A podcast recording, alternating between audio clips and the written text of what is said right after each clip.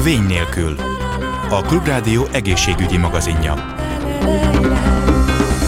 Kellemes délutánt kívánok, Laj Viktoriát hallják. December 1-én Budapesten rendezték meg az EIT Jumpstarter döntőjét, amiben különböző fejlesztő cégek versenyeztek, egészségügy, élelmiszeripar, energiaszektor, többek között ezekről a területekről érkeztek ezek a hát startupok tulajdonképpen, és ha minden igaz, itt a legújabb innovációkkal találkozhatnak a, a, a zsűri tulajdonképpen, de hogy pontosan mi ez az EIT Jumpstarter, hogyan lehet ide bekerülni, mit kell erről tudni, arról kérdezem Marosvölgyi Dórát, az EIT ház programigazgatóját és az EIT Jumpstarter mentorát, aki itt van velem a vonalban. Jó napot kívánok! Jó napot kívánok!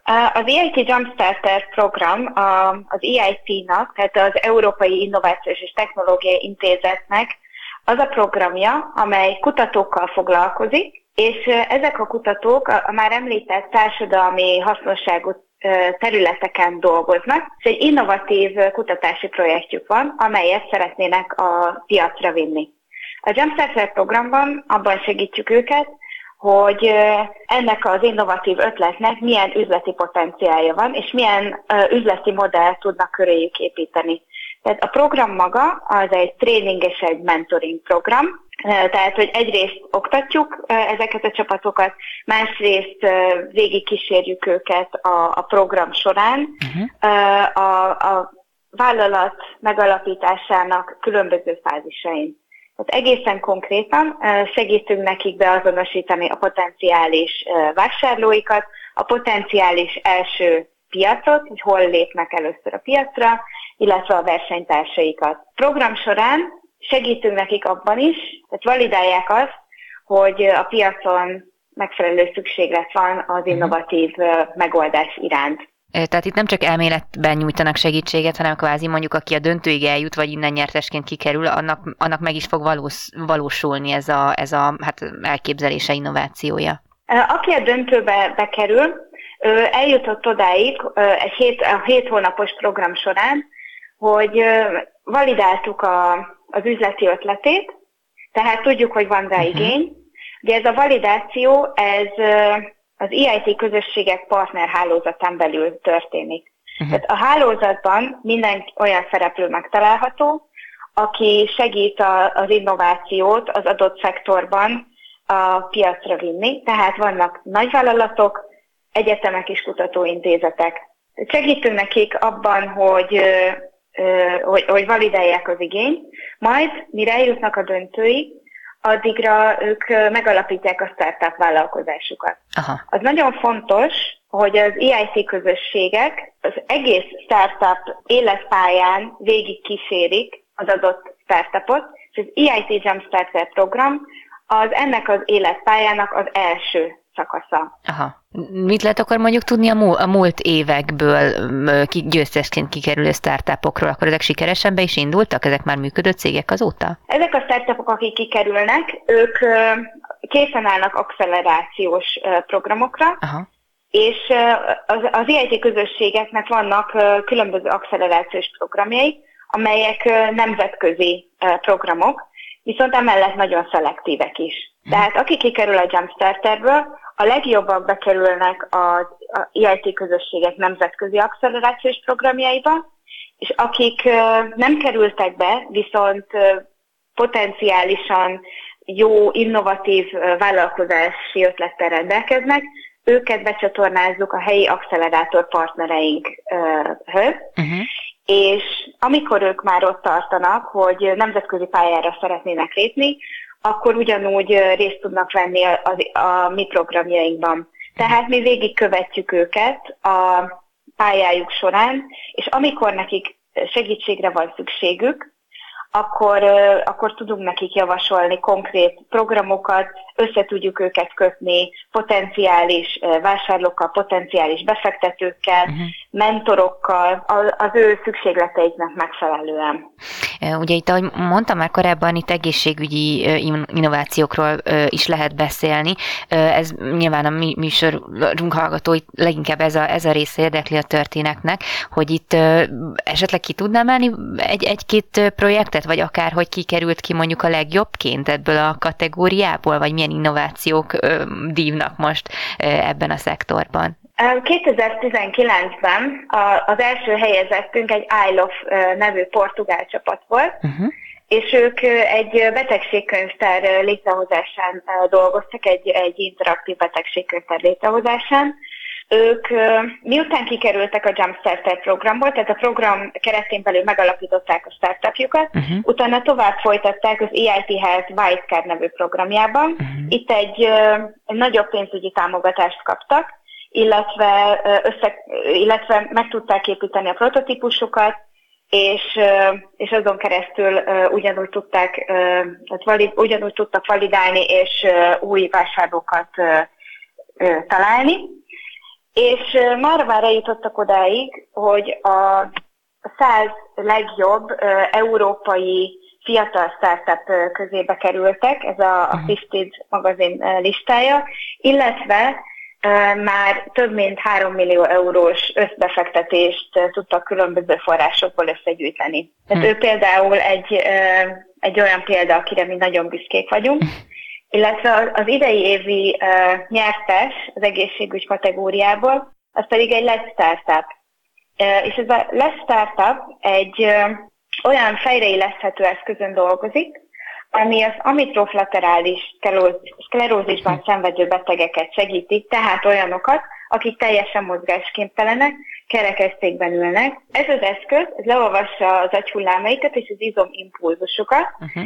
és, és lefordítja ezt, tehát ennek segítségével tudnak kommunikálni a számítógéppel keresztül, akár a, a közösségi médiában tudnak kommunikálni a, a barátaikkal, illetve hogy, hogy ugye számítógépes ilyen textre fordítja, szövegre ah, aha, aha, tehát hogy ko- konkrétan olyan, mint egy gondolatolvasó készülék, ami a közösségi médiában a barátaimnak elküldi, hogy én mit szeretnék közvetíteni veléjük, vagy mondani, csak ugye nem tudom megtenni fizikailag. Igen, nagyjából ez úgy képzelhető el, mint egy, egy gondolatolvasó készülék, és ami még nagyon fontos, hogy ez nem hatol be a, a, a bőr alá, tehát ez egy non-invazív uh-huh. és nem bocsát ki sugárzás. Tehát uh-huh. ez egy nagyon-nagyon érdekes technológia. A csapat egyébként 2011 óta, tehát 10 éve gyűjt adatot, és, és a 10 éves kutatás és a hardveres fejlesztésnek az eredménye az, hogy hm. ők most idáig eljutottak. Hm. Ami még nagyon,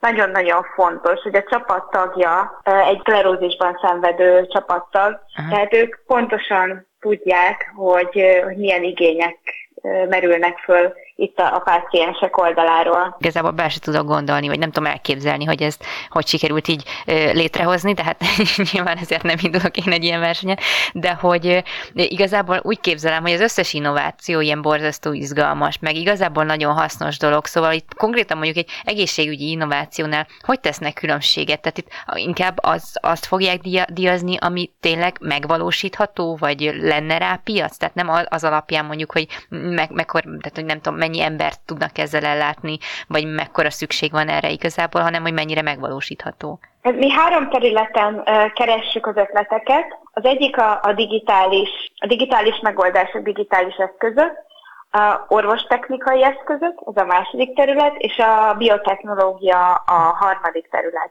Tehát, hogy egy nyílt pályázaton keresztül kapjuk az ötleteket, és azt vizsgáljuk, hogy mennyire innovatívak. Uh-huh. Tehát van egy konkrét kérdéssor, amelynek segítségével megszűrjük ezek az, ezeket az ötleteket, de a fő szempont az a európai társadalom számára potenciálisan megvalósuló hasznosság. Uh-huh, uh-huh, uh-huh.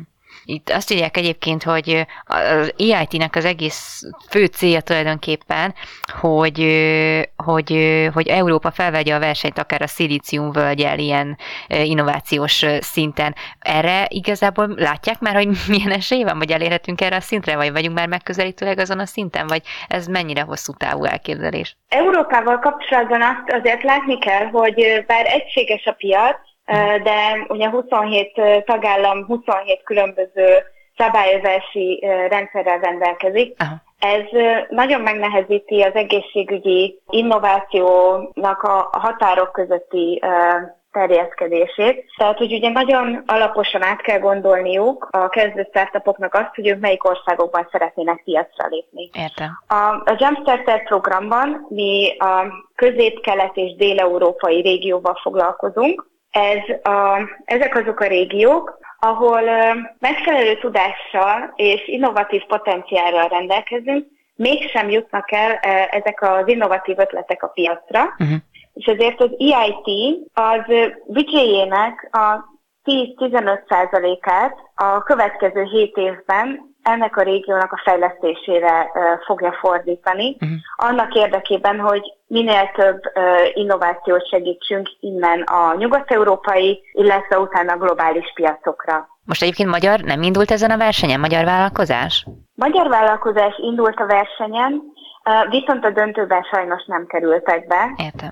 És mi ezen szeretnénk változtatni. Tehát ö, ö, együttműködünk a nagyobb magyar egyetemekkel, a BME-vel, a Szegedi Tudományegyetemmel, a, a Sotéval, Debreceni Egyetemmel, a Pécsi Egyetemmel, és uh, szeretnénk azt, hogy innen minél több olyan innovatív ötlet kerüljön be a versenybe, akiket utána uh, végig tudunk kísérni a, a startup uh, folyamán. Ugye az EIT-nak a központja Magyarországon van, illetve idén hoztunk létre egy EIT közösségi irodát, ahol az EIT Health mellett a, a klím, az éghajlatváltozással foglalkozó Climate Kick, a városi mobilitással foglalkozó Urban Mobility, és a nyersanyagokkal foglalkozó EIT Raw Materials is jelen van. Aha. Jelen van még Magyarországon az EIT Digital is egy külön irodával, akik uh, itt nagyon a szomszédságunkban vannak, uh-huh. tehát uh, itt most már fizikailag is van egy olyan hely, ahol uh, össze tudunk gyűlni, uh-huh. és közvetlenül tudjuk támogatni a, a,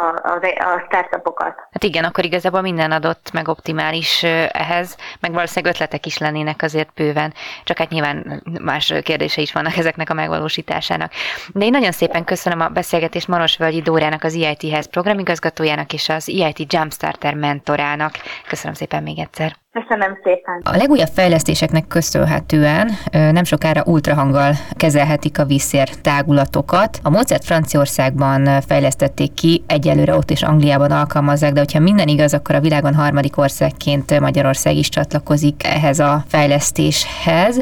Dr. Szabó Attila, érsebész vízszér specialista sajátította el ezt a módszert, és hát neki köszönhetően a magyar betegek is, ha minden igaz, akkor majd előbb-utóbb megkaphatják ezt a kezelést. Dr. Szabó Attila van velem a vonalban, jó napot kívánok! Jó napot kívánok! Először az ultrahangról szólnék egy pár szót, uh-huh. hogy az ultrahang az az orvosi diagnosztikának a főeszköze, hiszen mindenféle invazív beavatkozás nélkül a bőrön keresztül be tudunk látni a szövetek mélyére, és látjuk, hogy mi van ott, mi zajlik ott. Mozgásban, színnel megfestve az erekben az áramlás irányát tudjuk nézni. Tehát ez egy, ez egy alapvető diagnosztikai eszköz ma már a gyógyászatban, illetve a, a visszerek diagnosztikájában ugyanúgy, ma nem érdemes olyan helyre menni visszér problémával, ahol nem készítenek ultrahangot, hiszen akkor a legfontosabb információk vesznek el.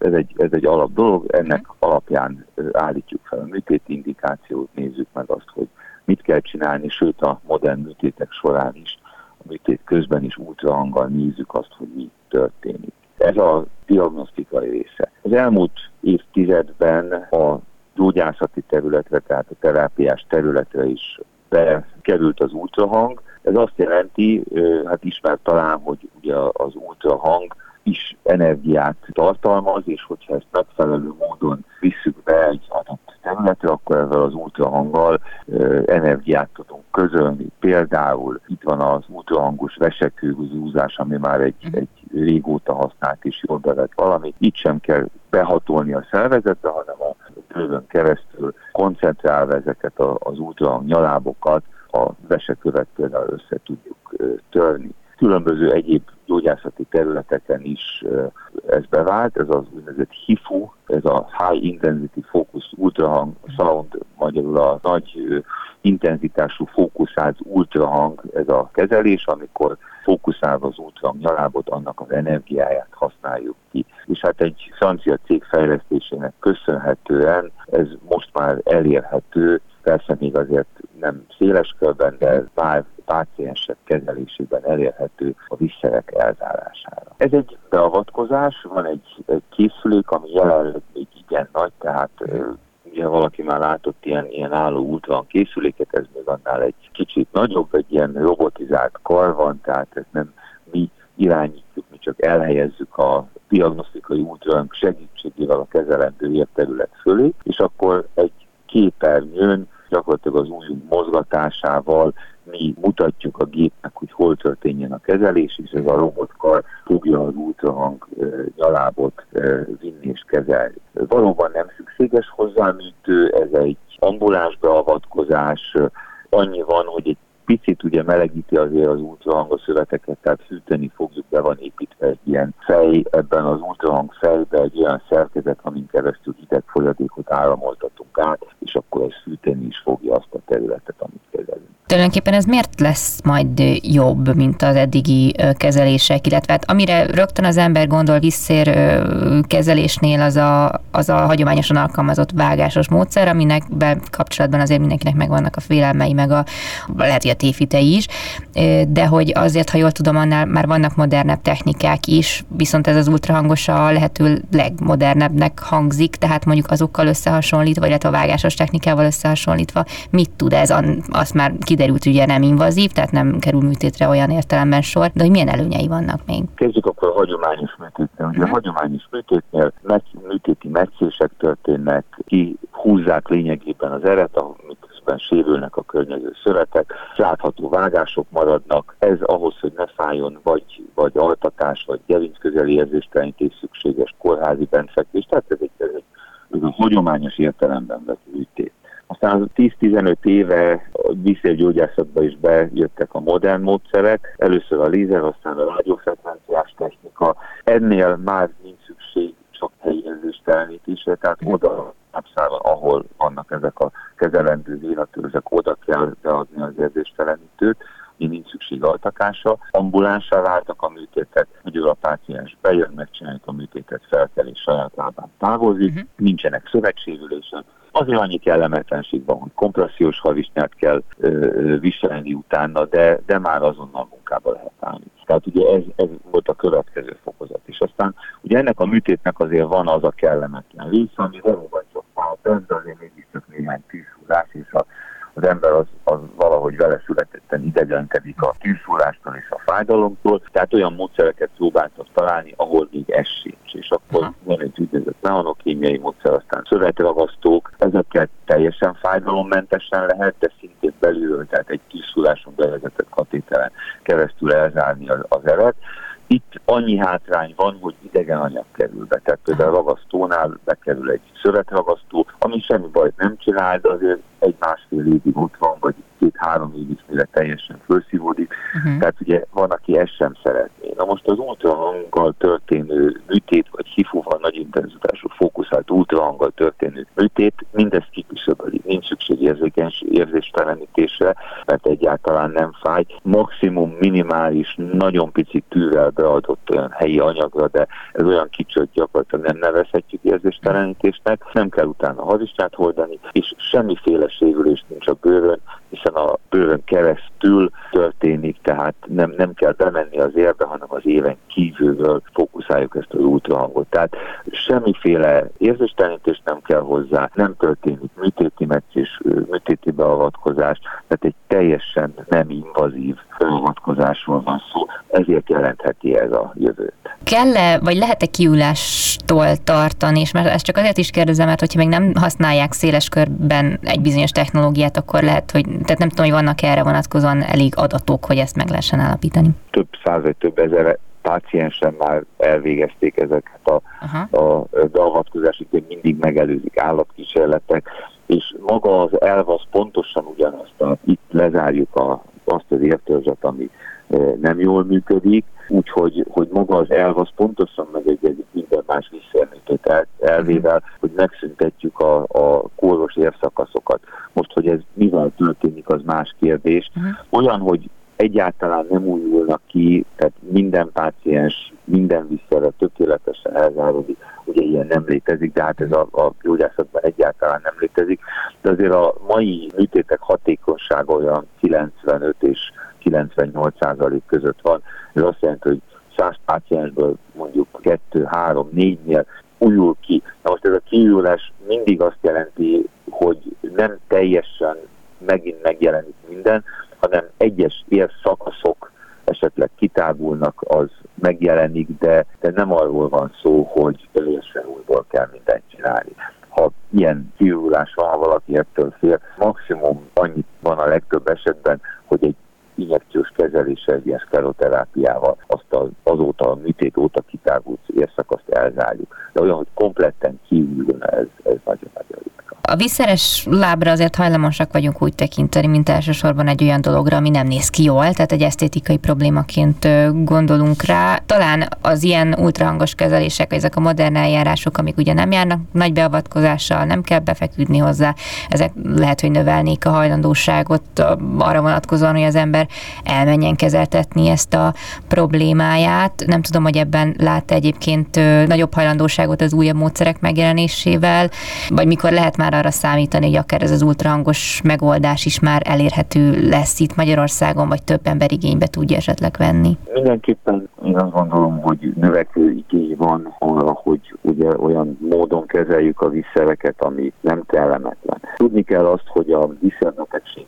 betegség, tehát a, a lakosság kb. 30%-ának van olyan mértékű vízszertágulata, ami már jól látható, nem feltétlenül kell, hogy panaszt okozzon, és kb. 80%-a, tehát ez ugye sok millió ember, akinek legalább ilyen látható seprővénái vannak. Ez utóbbi, tehát a seprővénák, ez inkább csak esztétikai, de lehet a jele komolyabb visszérbetegségnek is, tehát ez sem szabad elhanyagolni. Ellenben, amikor már kidudorodó erek látszanak, esetleg még panaszt is okoz, az már egészségi kockázatot jelent, tehát szövődményekhez vezet, és hogyha ezt elhanyagoljuk, akkor súlyos komplikációk léphetnek fel. Sajnos azért ugye vannak a tízhitak, hogy úgyis kívül, nem kell hmm. foglalkozni vele. Nagyon sokan pedig félnek a kezelésektől, főleg a hagyományos műtétől, nem tudják azt, hogy, hogy vannak modern módszerek, és ezért aztán nagyon sokszor, tehát 5-10-15 évvel azután jönnek el először orvoshoz,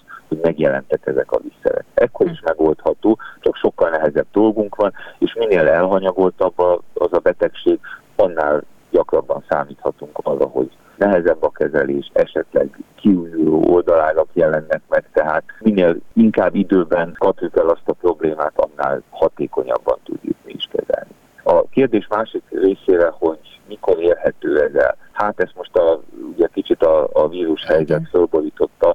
Ha nem lett volna Covid, akkor már Magyarországon én ezt csinálnám ezt a beavatkozást. Sajnos ugye ez komoly anyagi defektet is igényel, tehát egyelőre ezt halasztani kellett. Meglátjuk, hogy hogy alakul. Én, én optimista vagyok, és talán azt gondolom, hogy hogy a következő év elején már el tudjuk kezdeni ezeket a kezeléseket. Egyelőre mindenképpen kisebb számban, és ugye nem lesz olcsó, mhm. de az ára összevethető lesz mondjuk egy ragasztásos visszaműtétével.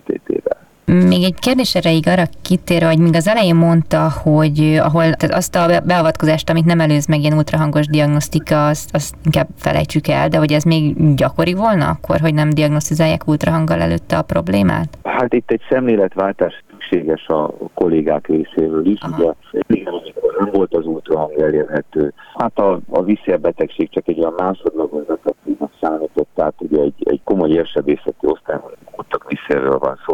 Nem így van, tehát ezt kell, és a kollégák 90%-a már látja, van, aki még, még mindig nem, de azt gondolom, hogy ez a, a szemléletváltás azért folyamodban van. Tehát igenis, ez a páciens számára nagyon fontos, nagyon sokakat érint, és uh, igazából, ha az egészségügyi kiadásokat nézzük azért, hogyha ezt az alacsonyabb költséget beszélünk a nagyszerűen, akkor kiderül, hogy ez, ez, ez nem is olyan kis költség. A biztosító egyelőre csak a hagyományos műtétet téríti, tehát aki modern beavatkozást szeretne, az vagy valamilyen magánbiztosítással kell rendelkezzen, de az állami egészségügy terhére ma még a modern műtétek nem végezhetőek el. Nagyon szépen köszönöm dr. Szabó Attilának, érsebész visszér specialistának, hogy mindezeket elmondta nekünk. Köszönöm szépen, viszont hallásra. Ezzel pedig a műsor végéhez értünk. Köszönöm a figyelmüket, további kellemes rádióhallgatást kívánok. Laj Viktóriát hallották, viszont hallásra. Vény nélkül. A Klubrádió egészségügyi magazinját hallották. Egészségükre!